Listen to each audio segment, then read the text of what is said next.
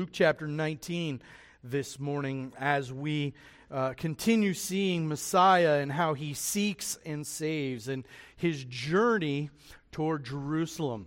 I read a news account this week of a gentleman who had a different kind of mission in his life. This man had uh, lived a life of luxury and he was uh, a very wealthy man. The only, di- the only thing is that he got his wealth uh, illegally. He got his wealth through defrauding people and scamming people and uh, skimming money off of people and mail fraud and all these kinds of things. He was caught and he was convicted. But when he was pl- placed in prison in Colorado, this man never stopped his mission he continued doing this very thing and figured out some sort of really crazy scheme, which I don't even know how in the world you would do it, but he tapped in somehow to unclaimed oil claims from companies or whatever and skimmed $700,000 from federal prison. Then he escaped from prison. And about five years later, they finally caught up with him in Florida, where he had just purchased a $1.5 million home, was wearing a Rolex, and driving a high end Mercedes. He wasn't hiding. He was going under an assumed name. He was actually at a charity benefit when someone actually turned him in. He was living the high life. Listen, he was on the mission to live the good life with other people's money. That's what his mission and that's what his life was all about. We're going to look today and see in part two of this section uh, about a man na- named Zacchaeus. And really, we're talking here even more ab- than about Zacchaeus. We're talking about the one who sought him. While this man, had the mission to go and to get money and to get wealth, here we see Jesus had a very different mission. We know exactly what Jesus' mission was. Look in Luke chapter 19, verse 10. Some commentators refer to this as really the whole theme of the entire book of the Gospel of Luke, and they're probably right. Jesus speaking here says, For the Son of Man came to seek and to save the lost. We know that this is the case. If you look in Matthew chapter 1 verse 21, speaking to Mary, she was told, "You will bear a son and you shall call his name Jesus." Why? For he will save his people from their sins. See, this was the mission of Jesus. And we looked last week and saw that with the mission of Jesus, when Jesus has a mission, First of all, it's a noble mission, it's a good mission, but when Jesus has a mission, he always completes it. He always does it. So when Jesus seeks someone, he then finds them. Notice what it says that Jesus said, The Son of Man came to seek and to save the lost. So he seeks them, but then he also saves them. He doesn't seek them and then hope that they are saved, he seeks them and saves them. It's just like we sang. There is going to come a day when Christ is going to return, and there is going to be that day, read Daniel chapter 12, when he is going to call, and all of those who are dead will come, and all of those who have perished will rise. Jesus will call them. They won't say, No, I don't feel like rising. They will obey. So when Jesus calls, there is a, there's an awakening in the heart. There is the obedience that follows. And that's exactly what you have here in Zacchaeus. The theme, if you're taking notes and looking on the back of your bulletin here, the theme is the mission of Jesus Christ was to seek and to save the lost. Apostle Paul recognized this in 1 Timothy 1:15 when he said, "The saying is trustworthy and deserving of full acceptance that Christ Jesus came into the world to save sinners, of whom I am the foremost." And I really don't know many Christians who would say, "Well, Paul, that was probably wrong. I'm the foremost of all sinners." Because that's how we all feel, right? We all feel totally undeserving of God's grace. And that it really is the right attitude to have. Well, we considered how Zacchaeus prepared to see Jesus. Let's just briefly review some of these things. He enters into Jericho. He had already been in Jericho or on the way when he healed blind Bartimaeus, and we learn that from, I believe, the Gospel of Mark, his name. And he healed the blind man there there's a great crowd that is following him. The reason that the great crowd is following him is not far from there, probably about 14 miles from there. You have to flip over to the Gospel of John to find this. But a great crowd is following Jesus because he had done a miracle that hardly anyone had ever done before. Matter of fact, nobody had ever done it before. And that was he raised Lazarus from the dead. And this wasn't one of those ones where, you know, someone had just died. This was Lazarus was dead. I mean, he wasn't mostly dead, he was all dead. Okay? He was completely dead. He was dead for days. And as the King James Version says, he stinketh. Okay? Lazarus was really, really dead. And he called him out. He called Lazarus, come forth. And Lazarus obeys. Lazarus comes to life and walks forth. Now, when that happens, when you see someone doing that, boy, you, you want to follow a man like that. You want to, you know, word spreads. And so there was a great crowd following him. And so he's going through Jericho. He had just healed this blind man. And as he's passing through, and we looked at what Jericho was like, Jericho was a paradise. It was, a, it was a beautiful place, but it was also one of the hubs for taxation. Capernaum, uh, uh, uh, Jericho, and Jerusalem. And so this was a, this was a, a, a place where uh, the, the IRS was stationed and there were lots of tolls and going east to west or west to east. You would pass through here. And boy this was a great place for collection. And so here was this man named zacchaeus. And jesus was coming through and here was a man zacchaeus and he was a chief tax collector. A word that's only used here in the new testament. Not even sure fully what that was other than the fact that we know he was important in stature not necessarily in height, but in stature as far as his position. He was well known because he had a lot of agents working for him. And so to be aligned with the taxation was to be aligned with Rome, was to be aligned with the oppressors. These people that were notorious for scheming and lying and, and to be seen as a tax collector, which also actually is a theme in the Gospel of Luke.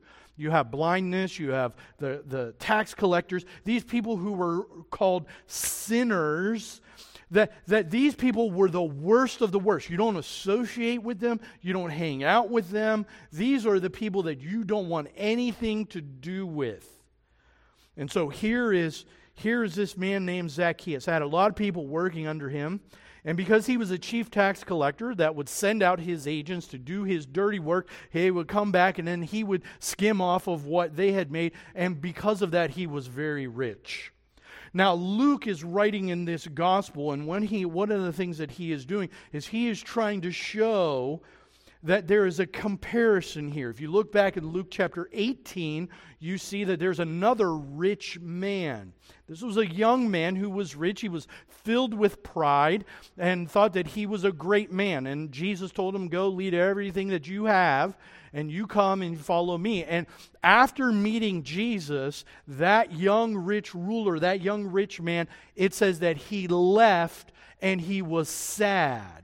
And why was he sad? It says because he had many possessions. He had many things. And so to follow Jesus and what Jesus was trying to get him to do was to come to a recognition that he truly needed Jesus that Jesus was worth it all.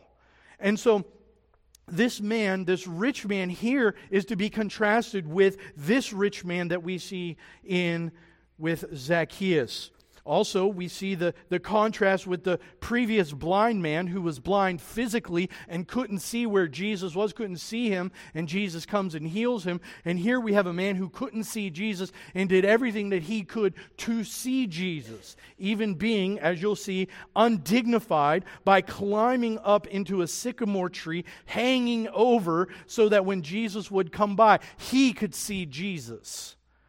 Now, it doesn't say that he went up there in verse 3. It doesn't say that Zacchaeus goes up there so that Jesus will see him. It says that he goes up there so that he could see who Jesus was. He, he had heard about this Jesus, he had heard about this man, and he saw a need. Evidently, he had everything that the world could offer. He had money, he had power. He had his own little circle of friends. Nobody else would really want to hang out with him because he was a tax collector, but he had his own tax collector buds that he could hang out with. And so here is this man who was not fulfilled with the world, with what riches could give. And it says that he was seeking in verse 3 who Jesus was. And so he runs ahead and climbs up to a sycamore tree which is kind of like an oak tree, has a smaller trunk, low to the ground, branches f- flailing out so he could, it, it would be easy for him to climb out. And so this is a very undignified thing for a rich man to do. And so he climbs out so that he could see him because he was about to pass that way. But see, Jesus walks by, and when Jesus sees him, Jesus calls him by name. Zacchaeus. Now, one thing that we see here ultimately is in verse 10, because Jesus says, I'm the one who comes to seek and save the lost. The onus is on Jesus and what he is doing. Jesus is the one who is the seeker. It's not Zacchaeus. The only reason Zacchaeus is seeking Jesus is because Jesus is seeking Zacchaeus. Go back and read John chapter 6. We dealt with that last week. Romans 3 10 and 11. There's none righteous, no, not one. No one understands. No one seeks for God. This is God who loves us, and, and because we, we love him only because he first loved us. He sought us. And so this Son of Man is seeking him. So he's passing through the crowd. You have to imagine this. He's walking through this crowd. There all these people all over the place. And, and everywhere you look, it's just a sea of people. And he stops and he points to one person. Just one person. And he doesn't say, Excuse me, sir. He doesn't say that, does he? He calls him by name Zacchaeus. And, and how does he know his name? Well, he's the Lord. So he knows all things. He knows who he is, and so he calls him. Jesus is the one who seeks Zacchaeus. And so Jesus, we see last week, Jesus calls the lowly to himself. 1 Corinthians chapter 1 talks about that, that there aren't many wise, there aren't many in great worldly standards who are called, but God calls the foolish to confound the wise. And he's talking about us, those who know him. And so Jesus calls Zacchaeus. He calls Zacchaeus to himself. Zacchaeus is given a command. And look in verse 5 what it says. He looks up and he says, Zacchaeus, hurry and come down. It's, a, it's actually a one, one uh, word that is a command, and it, he explains the manner in which he is to do it. Come down and hurry. Hur- in a hurried way, get down here.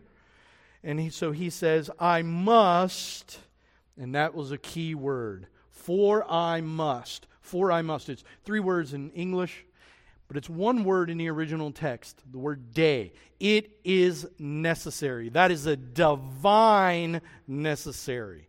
Jesus uses it uh, many times. For I must be turned over to the chief priests and be raised on and crucified and raised on the third day. For I must preach the gospel. He uses this word several times throughout the gospel of Luke to show the divine prerogative of God, the plan that must occur. And so this isn't an accident. This isn't happenstance. This is divinely planned.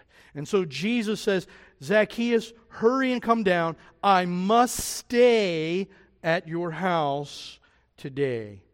Now, let's look here for just a moment at point number three here on your outline on the back how there are reactions to Jesus' encounter with Zacchaeus. First of all, we see Zacchaeus' reaction. Notice that it says, So he hurried down and he hurried and came down and received him joyfully. Um, there must have been something, even in that moment, where Zacchaeus had heard a lot about Jesus, known a lot about Jesus. The text doesn't actually tell us, so I don't want to go too much into that. But there must have been something that he knew that this man was unlike any other man. First of all, he went out to see him. And second of all, when he commands him to do something, he did it right away. No doubt there were lots of other people around saying, Be quiet. What are you doing? Get down. And he didn't listen to them.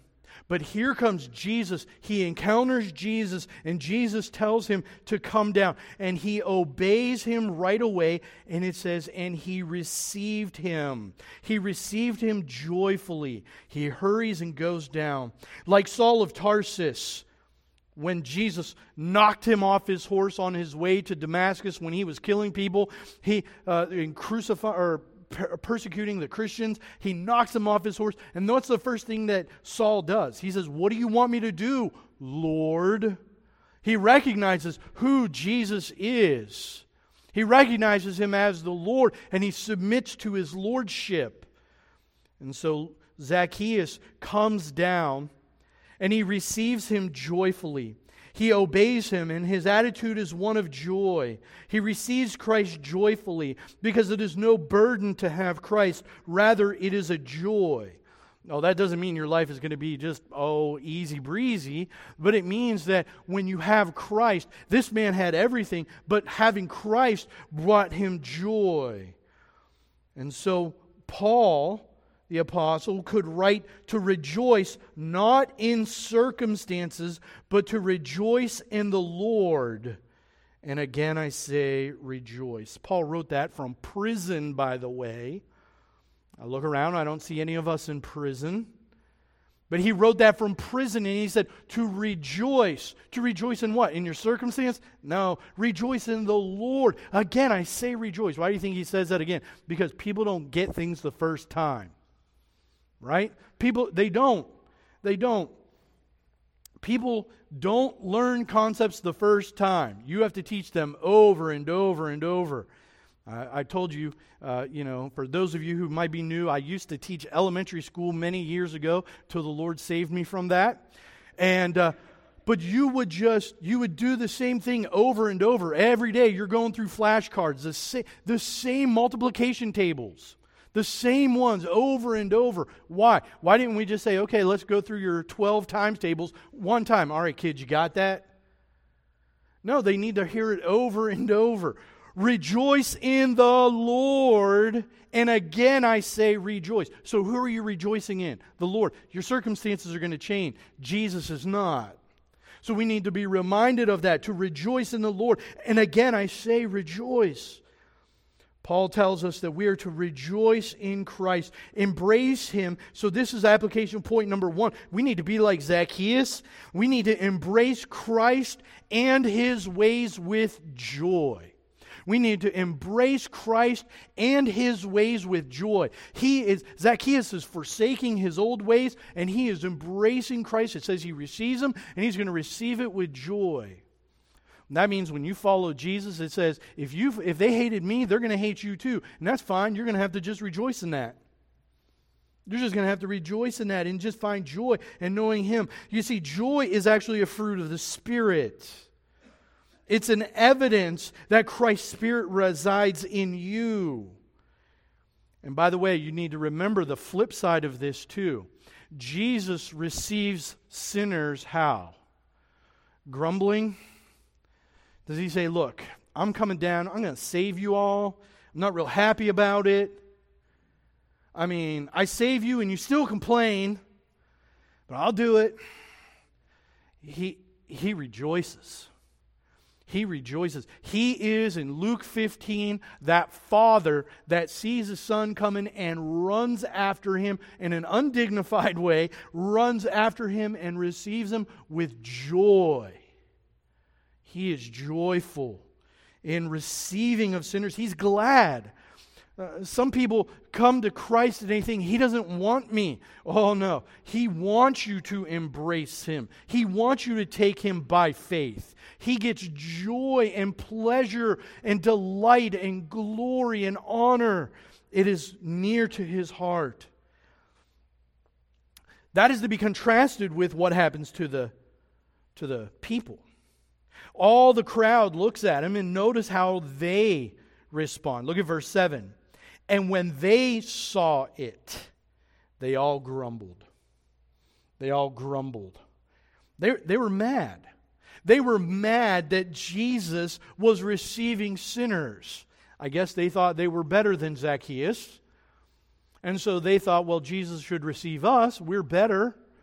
But they grumbled. Uh, notice why they were grumbling. Because, see, Jesus had told Zacchaeus that I must stay at your house. So you gotta you can't miss that. To to associate with people, to to have them in your home, especially in this time period, meant that there was a certain kind of uh, stigmatization that went if you had sinful people over. And so it was, it was looked down upon, it was frowned upon. It actually had this idea that you embraced and you, you, you gave credence to everything that they did. And that's not really what was happening here. Jesus actually was going to transform Zacchaeus. He wasn't saying, Hey, Zacchaeus, come on down. I want to hang out with you because I want to learn your ways. I want to become one of your henchmen and I want to kind of get rich too. He wasn't saying that. He says, Zacchaeus, come, embrace me, and I'm going to change you. And so he says, I'm, I'm going to go to your house. And these people saw it. They weren't, it wasn't that they were upset that Jesus had spoken to Zacchaeus, but it was they were upset because of what Jesus said. I must stay at your house. And when they saw it, it says they all grumbled. Maybe not every single person, maybe every single person, I don't know. But it says they all grumbled. And here's what they were saying He is gone to be the guest of a man who is a sinner. Now, two things about that verse. First of all, that, that idea of that word to be a guest of, it's, it's kind of a word, it's a, it's a, it's a verb there. To, to be the guest of, it's only used two other times in the New Testament. And it actually means to unhitch animals for the night. So, in other words, here's what you're doing you're, you're pulling along, you know, your horse or your donkey, okay? Your donkey's pulling along your cart or whatever, and, and you come you come to the to the inn and you're you're going to stay there. And so what you do is you unhitch it, tie him up, give him some water, give him some food because you're going to let him rest. He's going to be there for tonight. So what is what are they saying? This man isn't just going to his house. Jesus is going and is staying there. He is going to go, he is going to teach Zacchaeus he is going to be part of Zacchaeus' life. So they were upset about this. And second of all, that word sinner is in an emphatic position in the original text. It's kind of like this that, that they would have said, sinner. Oh, that sinner. He's going to be the guest of that guy. They were emphasizing the fact that this is a vile, disgusting human being, the lowest of the low, and that's who Jesus is going after. Well, yeah, that's who Jesus is going after. He's going after the lowest of the low. And uh, we need to do something very important. When we look at this, we need to be, uh, point two, we too need to beware of a critical spirit. We need to be aware of a critical spirit. It, it, a critical spirit is a very easy thing to have. Very easy thing to have. And so I don't want to get too far off the, the trail on this, but I want you to simply note something. The New Testament or the Bible in general never affirms grumbling as a good thing.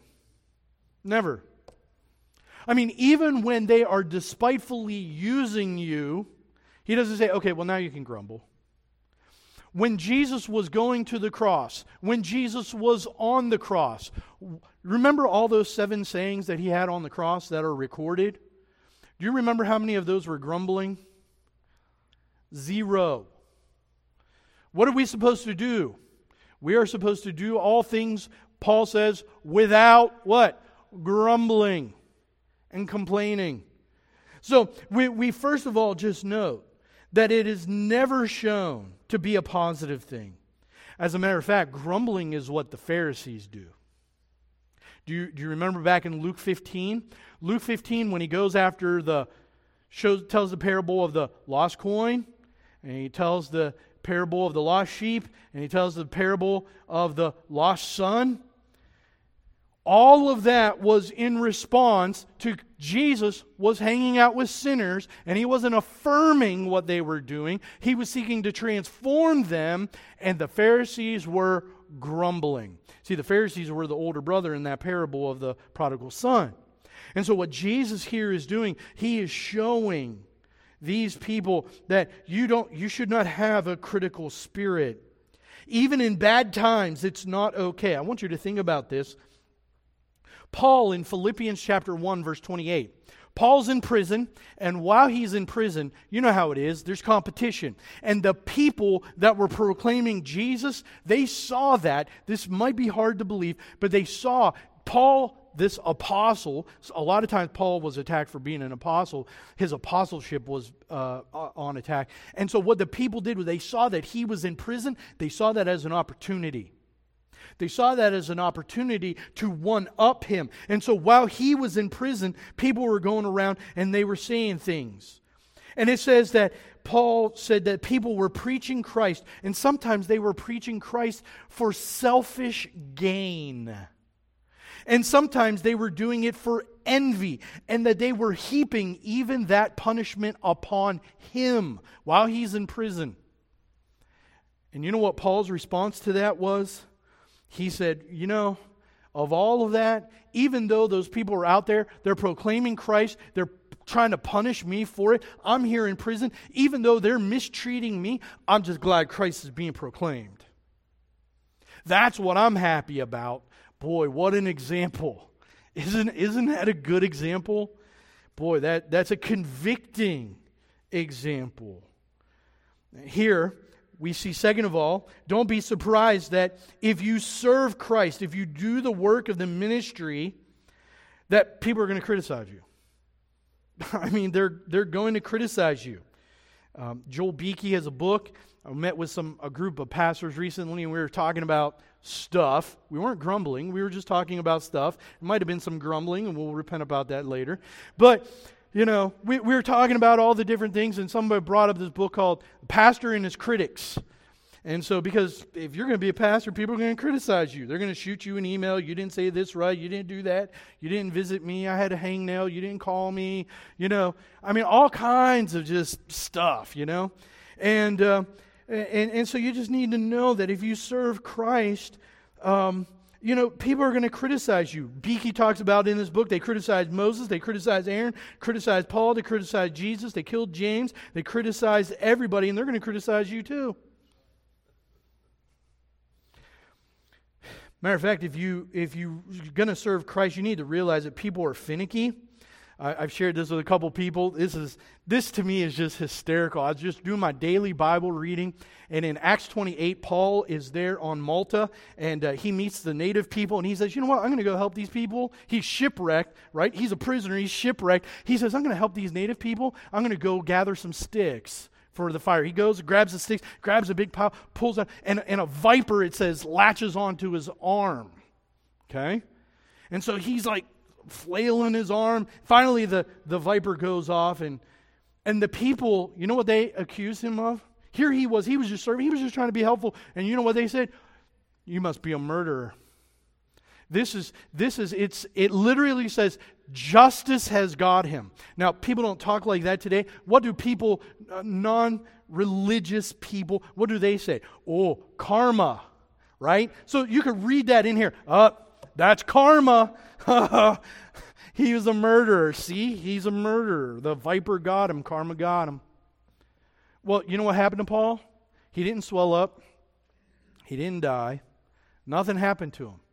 So he goes from being a murderer, that because that didn't happen, you know what they then started saying? He must be a god.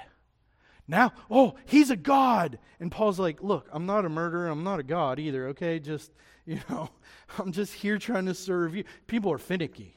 One minute they'll tell you one thing, and the next minute they're telling you something else. But you just got to realize if you're going to serve Christ, and remember, we talked about that, right? We talked about who is to do the work of the ministry.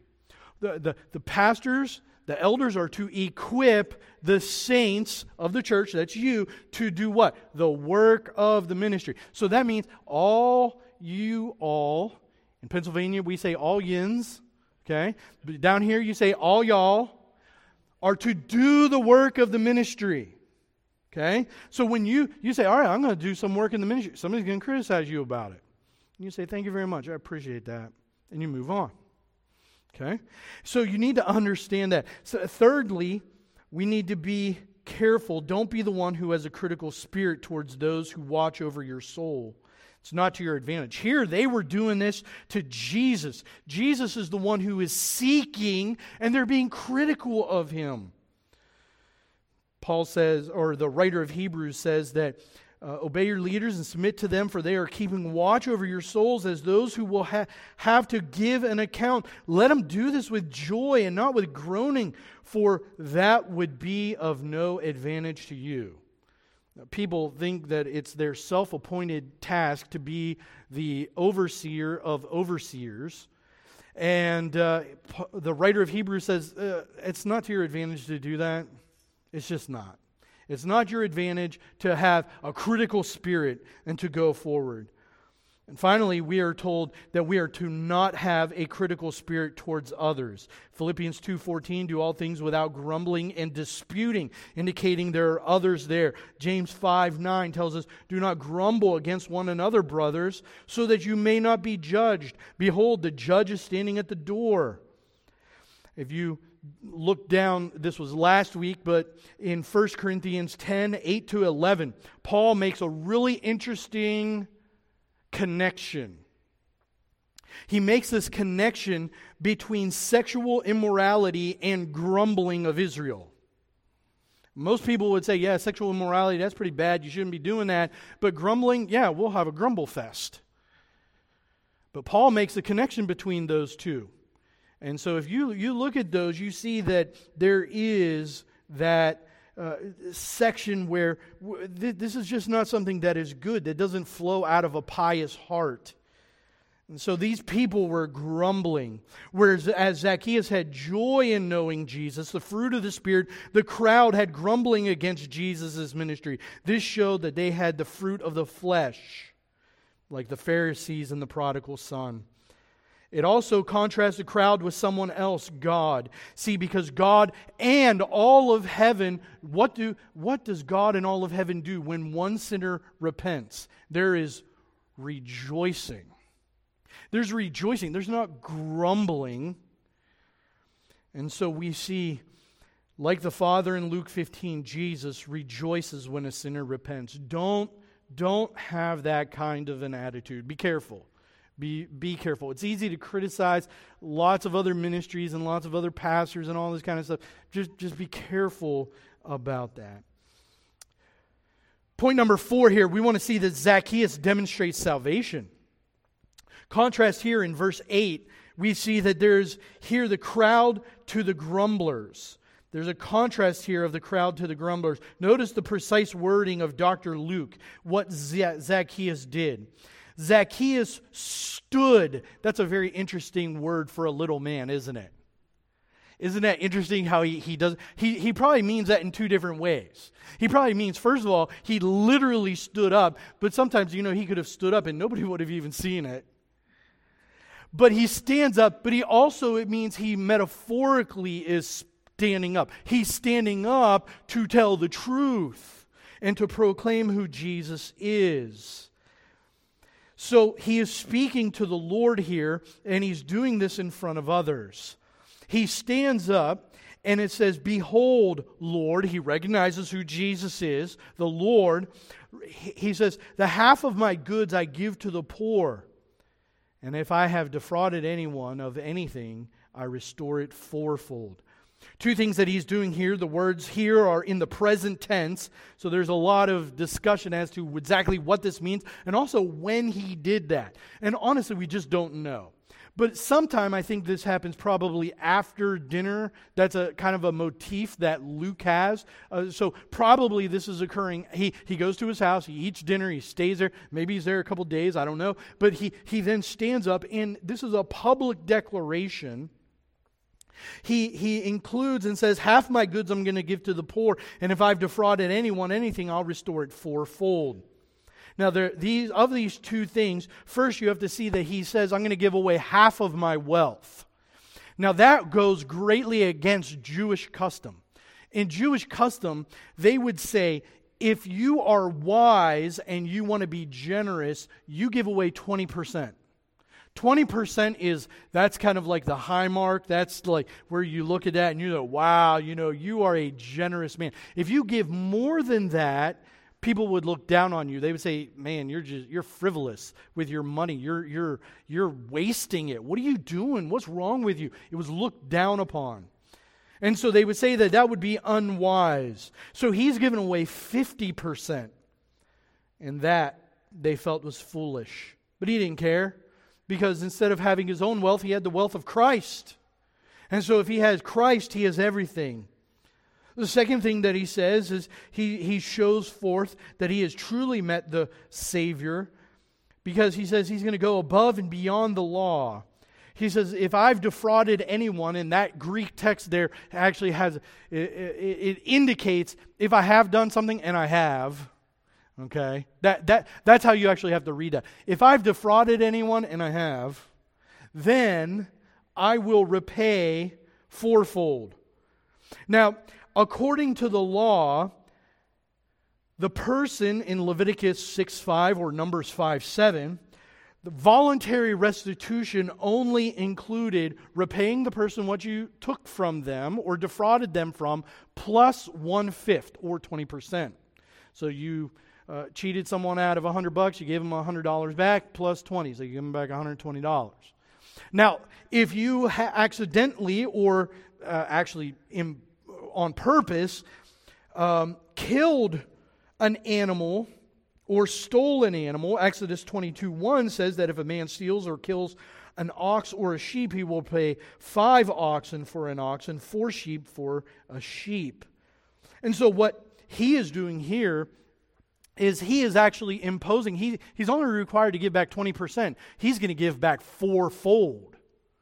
So, so what you see here is he is going above and beyond the call of duty, the call of what God has called him to do. And so, what Christ did here is Christ didn't just strike at his head, Christ struck Zacchaeus' heart. He got to his heart so that no longer does he care about that. He cares about giving the, the greedy one now becomes the generous one. He doesn't care about his stuff. And so, what you see is you see point number three, and this is something that we need to do. So, let me just stop here and say this is something that we need to do. We need to expect God to do the impossible. And you say, where do you get that from?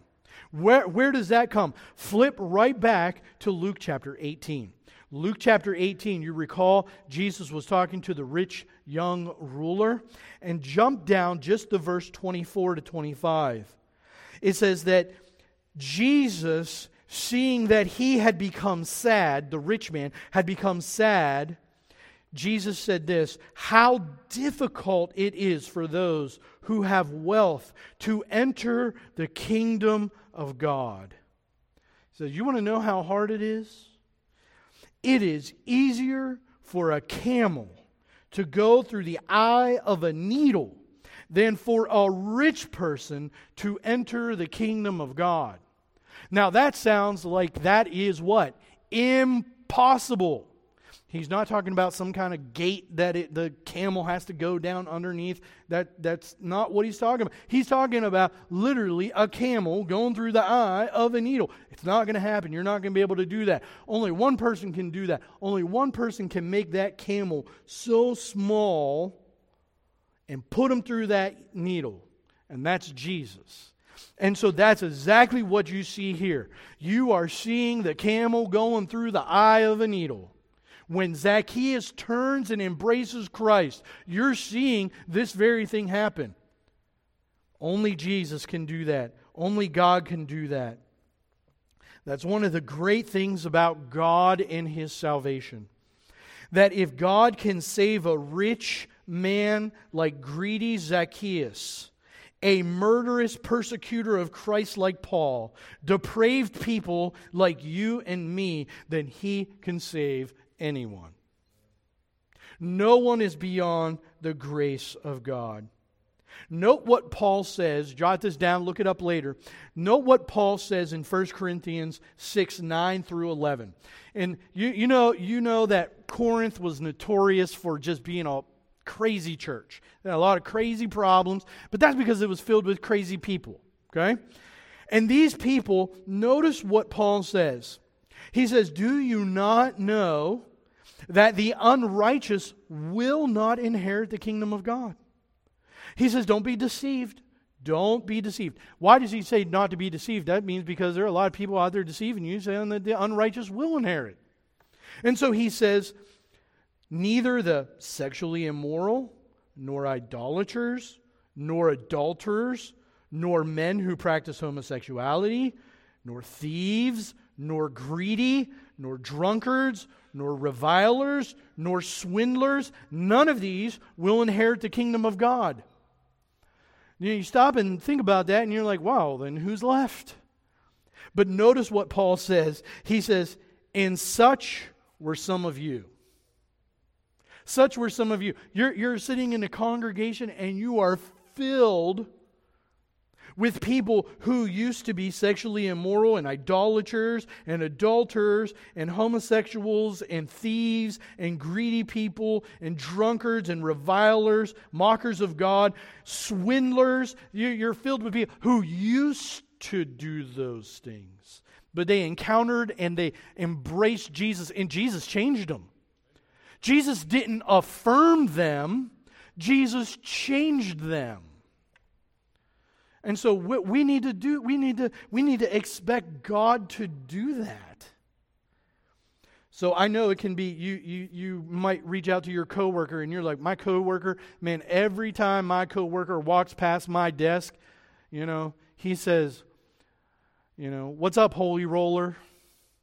You uh, know, how you doing, Christian? How was church on Sunday? You know? Don't give up on your coworker. You've invited your neighbor to church 500,000 times. And every time comes up with an excuse. Oh, we got fire ants. I, I can't make it this week. I'm sorry. You know? And don't give up. You've got an uncle who is just antagonistic, who thinks that you're a bigot who thinks that you're in, intolerant. Don't give up. You never know what God can do. If God can save Zacchaeus and God can save you, don't, don't think like, oh, Zacchaeus is a really bad sinner. But I mean, thankfully, I'm not such a bad sinner. No, we're, we're in the same boat, folks. We're in the same boat. Same boat. And it's sinking. Okay? So, so don't give up. Don't give up. It's easy to give up. I've given up, so I'm preaching to myself. Don't give up. When you share the gospel, when you when you pray, don't give up. See and expect God to do impossible things. But I want you to see what happens in verse 9. Jesus affirms Zacchaeus' salvation. Jesus affirms his salvation. And Jesus said to him, Today salvation has come to this house, since he is a son of Abraham. Today, salvation has come to this house. Today is an interesting word that uh, he, is, he uses, indicating that it's an immediate thing. He says that this has happened because he is the son of Abraham. Now, what does he mean here? Is he saying that all Jews are saved? If you were in Abraham, then you are all right? By the way, the word salvation here is an unusual word for Luke to use, but it means that he has his relationship with God restored. Now, it would have been thought that, hey, I'm Jewish, I'm God's chosen people, therefore, I'm. And there are people that still think that today. There are even Christians that sometimes think that today. But that is not indeed the case. Uh, he, he explains to him, truly today salvation has come. Now, you do see a, an allusion to faith because he says that he received him. But more so, what Jesus shows here is that it's not because of his physical relationship, but rather it's because of his faith. See, a true son of Abraham is not one who is physical, but is one who is spiritual. Galatians 6, 3 to 7 says, Just as Abraham believed God and it was counted to him as righteousness, know then that it is those of faith who are the sons of Abraham. You remember? Did you go to Sunday school? How many of you went to Sunday school? Right? You went to Sunday school and you and you sang that song, Father Abraham had many sons, and many sons had Father Abraham. I am one of them. You're Jewish? I didn't know that. No. He says, it's by faith. Those who are of faith are the sons of Abraham. And so that's what he is saying here. This is the one who Romans 4:12 says that walk in the footsteps of the faith that our father Abraham had before he was circumcised. You see, Romans 4 makes it clear that Abraham wasn't justified, wasn't made right, or declared righteous before God by his works, but rather Abraham believed God and it was counted to him as righteousness. Paul then makes the argument here that Abraham wasn't saved because of his works. Now, the works for the law of the Jews were many. But first and foremost was circumcision. And so Paul asked the question Was Abraham, Abraham, was he justified before God or after circumcision? Before or after circumcision? And the answer was before. As a matter of fact, he was, Abraham was justified even before the law was given to Moses. So therefore, you can't be justified by these things. Rather, the fulfilling of the law, the giving of the law, the circumcision, the baptism, all of these things, the, the, the giving of the Lord's Supper, all of these things happen because they're the result of salvation. So this man, he, he gives to the poor, he gives of his wealth because he is saved, not to be saved. It's an evidence of what is going on. Romans 4 11 to 12 affirms this. So, do works not play a part? No. Look at Zacchaeus. How do we truly know he believed? His works showed it. This was to destroy easy believism. And so, what we need to see here, what we can see from Zacchaeus, especially in a Christian culture that is just like, hey, just just receive Jesus, pray this prayer, and you're good, man. You've got your hellfire and brimstone ticket out of here. He says, no, you need to look and see this. You want to truly be a child of Abraham, a son of Abraham. You truly want to be saved. Your works are going to demonstrate that. Your life is going to change. You don't make him the Lord, he is the Lord. And so uh, I would encourage you to read James 2 19 to 23. You affirm your faith by your works. That's exactly what Zacchaeus is doing here. And Jesus affirms this. Now, we sin. We don't always do the works that we want, and so we repent. We repent. We turn back to the grace of God. And that, in and of itself, is a work. It's a demonstration that, of something that God uh, loves a broken and a contrite heart. But notice the, the final verse there that Jesus proclaims his message, his mission, rather. We touch back here to the main point, the mission of Jesus. Jesus is the one who sought Nicodemus. He says, For the Son of Man came to seek and to save the lost. Jesus is the one who sought Nicodemus. And Jesus is the one who sought his disciples. He sought Jeremiah. He sought and called Abraham out of a pagan land. He sought Moses. He sought you if you are his. Jesus doesn't fail in his mission, he fulfills his mission. Jesus seeks and saves the lost, and he is still doing that I would encourage you to take your going deeper questions. Go down to number three, Isaiah 49, 1 to 7, and read that at home. Look at that and see what God is doing in the proclamation of the gospel. But let me read for you just Psalm 67. It's only seven verses. It says, May God be gracious to us and bless us and make his face shine upon us, Selah, that your way may be known on the earth your saving power among all the nations. Let the people praise you, O God. Let all the peoples praise you. Let the nations be glad and sing for joy, for you judge the peoples with equity and guide the nations upon the earth, Selah.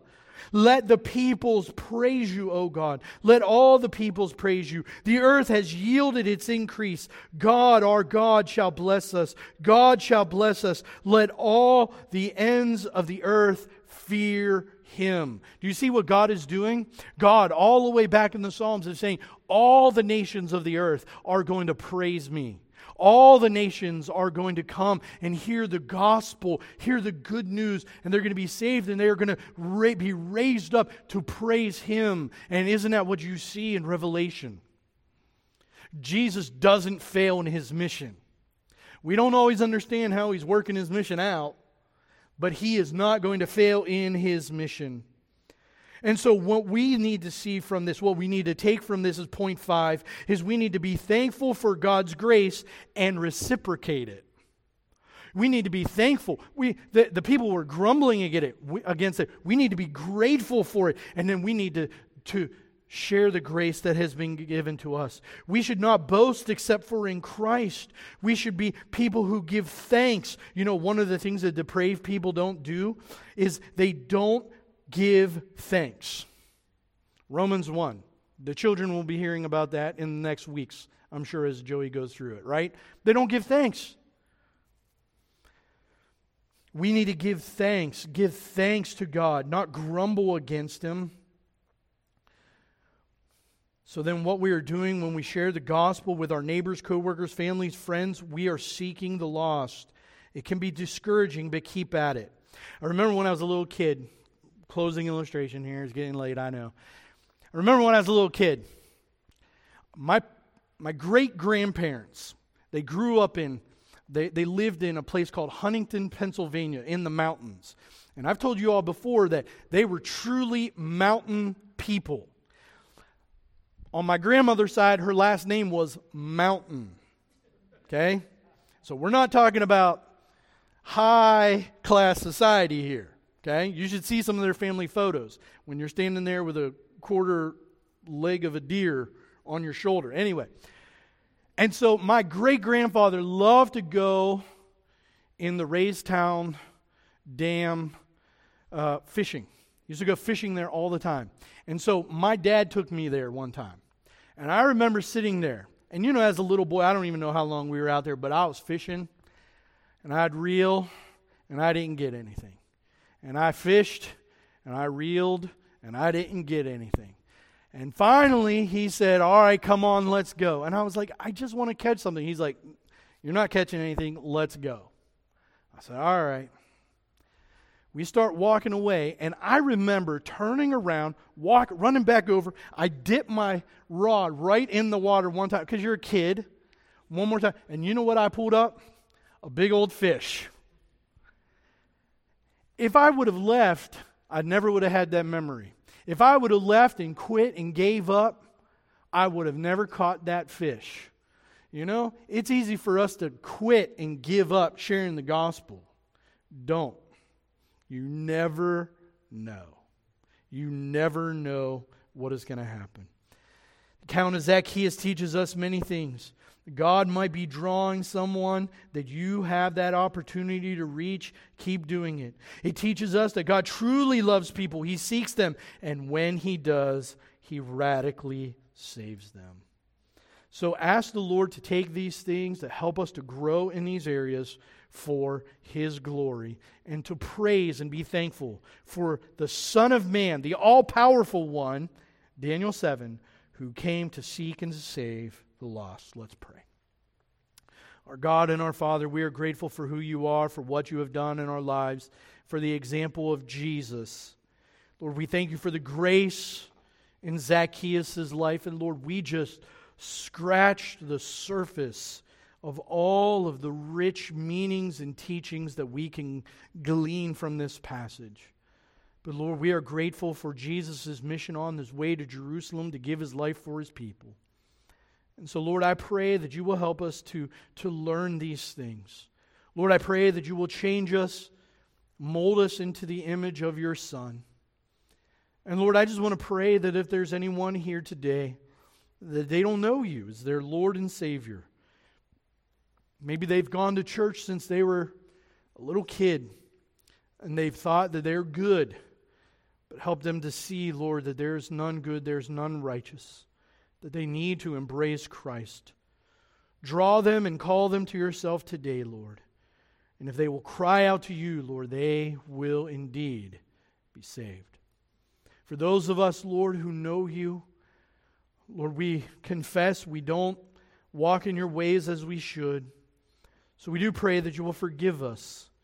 And Lord, ignite within us a passion, a desire to uh, to love you, to be thankful, to not grumble, to not look down on people, but to see people for who they truly are, people loved by you.